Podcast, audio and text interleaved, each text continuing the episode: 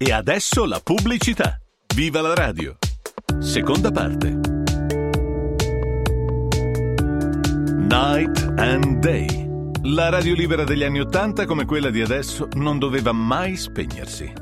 Eppure non era possibile che qualcuno fosse in diretta sempre ventiquattro ore al giorno.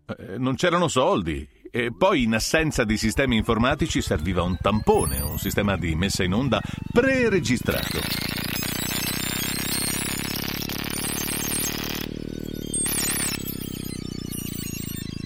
Lo chiamavamo Akai, il di jay che non dorme mai. Era un registratore a bobina che aveva il pregio di funzionare da destra a sinistra e poi di fare il cosiddetto autoreverse e riprendere a suonare nel verso opposto. Per capirci, un nastro prima o poi finisce e tocca riavvolgerlo per riascoltare, oppure, nel caso dei nastri a doppia pista, girare la bobina sul lato opposto.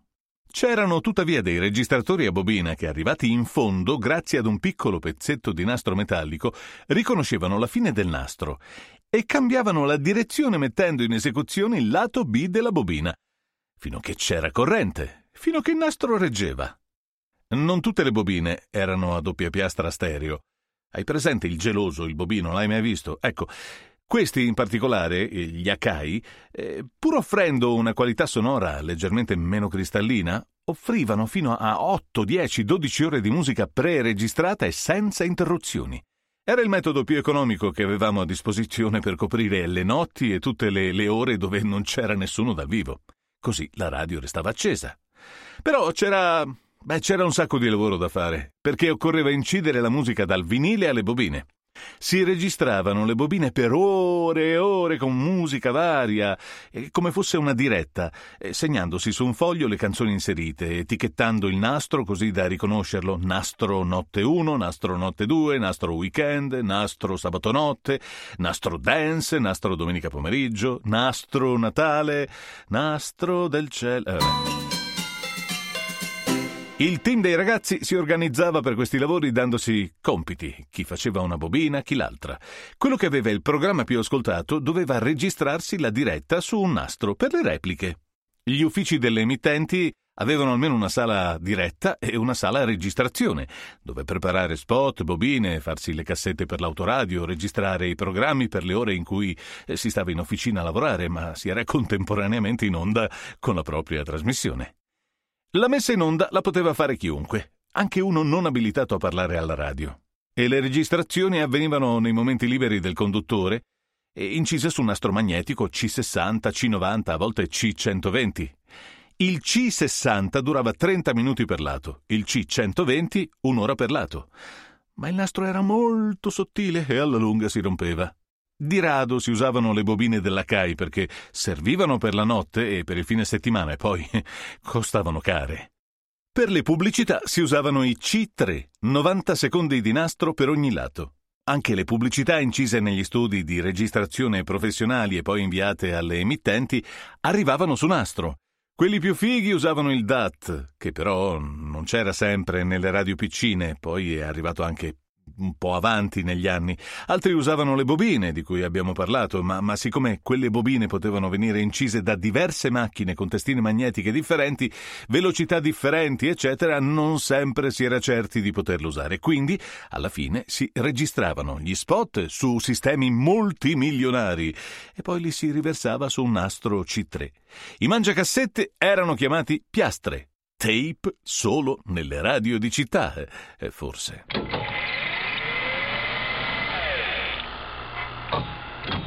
Mentre si registrava sulla cassetta, occorreva saper riconoscere che il nastro stava per finire. Lo vedevi dalla finestrella, eh, quella dei perni della cassetta dove girava, e quando sapevi che mancava poco, sfumavi la musica e mettevi uno stacco liner della radio che facesse capire all'incaricato della messa in onda che era ora di posare il giornaletto e mettere una cassetta pubblicità nella piastra B e quindi girare il nastro del programma sulla piastra A. Tornando alla diretta, quando c'erano i nastri registrati, beh, occorreva che qualcuno li mettesse in onda, no? Capitava spesso che il ragazzo che doveva fare la guardia alla radio si scordasse l'appuntamento con il nastro C sessanta, che dopo trenta minuti era da girare, e che il nastro arrivasse alla fine e scattasse lo stop, creando il buco. Ma un buco lungo, un silenzio lungo. A quel punto qualcuno, prendendosi un permesso dal lavoro per una urgenza di famiglia: «Ah, mia moglie sta per partorire!» «Ma se hai solo quindici anni!» «Ah, beh, volevo dire la moglie di mio padre!» E poi saltava al volo sul motorino e a settantacinque chilometri all'ora, chino sul manubrio per favorire l'aerodinamica, sfrecciava sulle strade fino alla radio per far ripartire. A volte quelli registrati erano programmi di D J famosi che venivano ospitati a pagamento nella propria emittente per dare lustro. Altre volte erano programmi pre-registrati da qualche azienda che si era specializzata nella creazione di rubriche radiofoniche vendute ad abbonamento. Solo nei casi più eroici tutta la trasmissione era sostenuta dai ragazzi della radio, dal vivo e registrati. L'Akai di cui ti ho parlato era cugino di altre bobine celebri come il Revox. Non essendoci computer per farli funzionare di notte o nei weekend, erano spesso abbinati a macchine elettroniche dotate di sensori di vario genere che pilotavano vari Revox o Akai impilati in un rack con la funzione di automatizzare la radio. A volte usavano per esempio le note basse intorno ai venti hertz. È un tono inudibile alla radio, e forse anche inudibile dalle persone, una nota di durata variabile a seconda della funzione. Stop o riavvolgi. Veniva rilevata da un sensore il quale faceva fermare il nastro A e partire il nastro B, passare al nastro C, al D, riavvolgere il nastro, eccetera. Se c'era silenzio per più di tre secondi faceva partire la riserva. Con quel sistema non occorreva più registrare ore e ore di bobine di musica in sequenza che sarebbero andate in onda sempre uguali, bastava realizzare invece nastri per genere musicale, italiane nuove, poi la nota, nastro straniere vecchie, la canzone, la nota, nastro dance, nastro hit e via dicendo.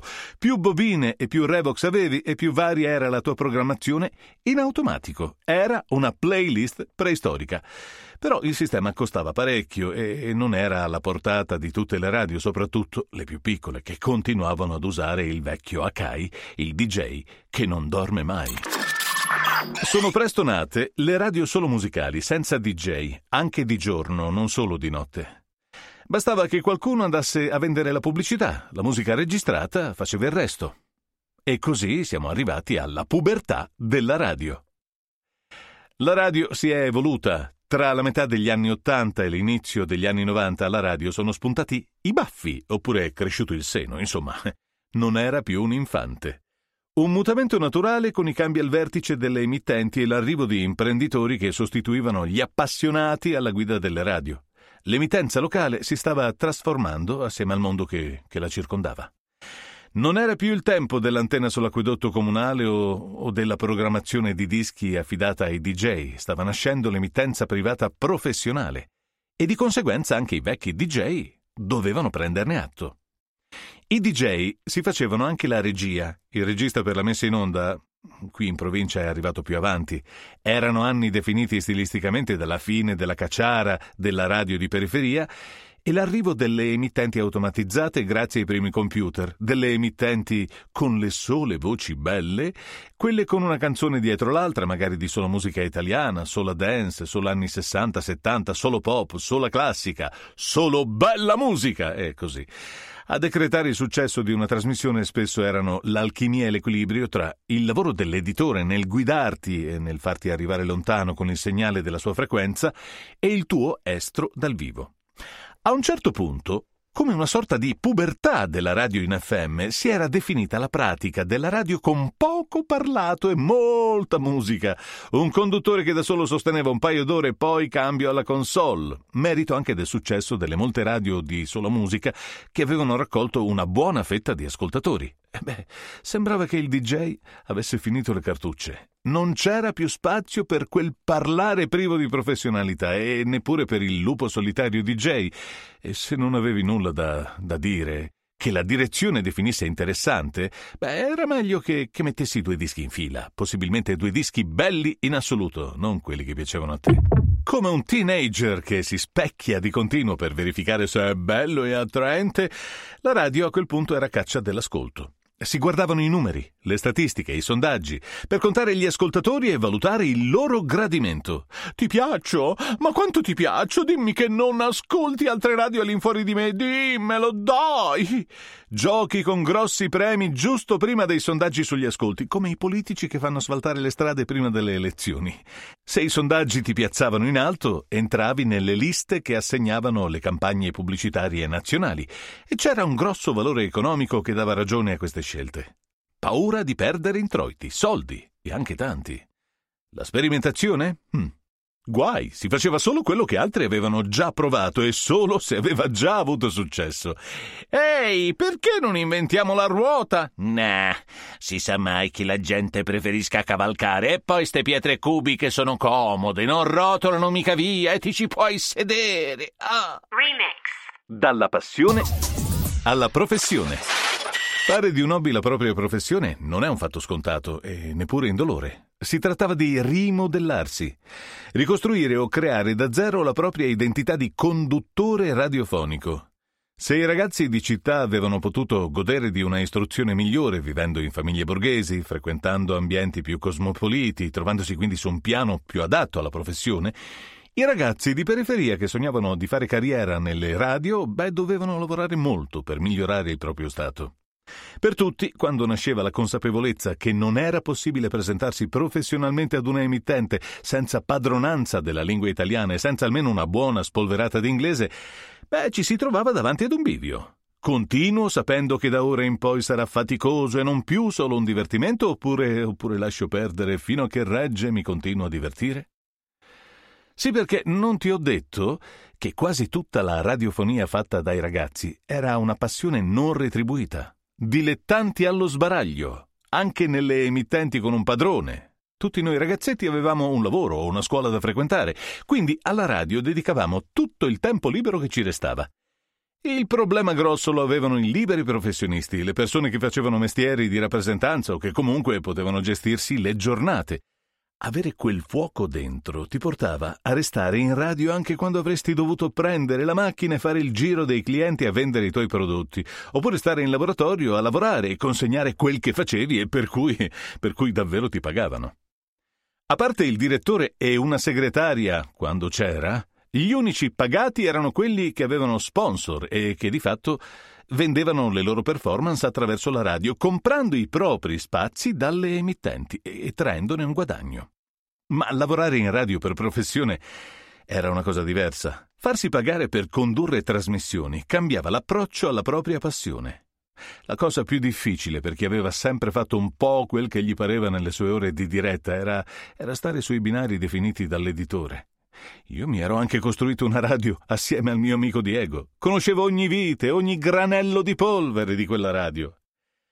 La mia configurazione mentale doveva cambiare per aderire a quel che si aspettava l'editore, che mi pagava per lavorare per lui, e possibilmente seguendo le regole che aveva deciso lui. Non potevo trattare la sua radio come avevo sempre fatto, come roba mia. Quella era la sua azienda. Ed era configurata come tale, con mansioni, uffici, personale, strategie di marketing. Speaker o D J?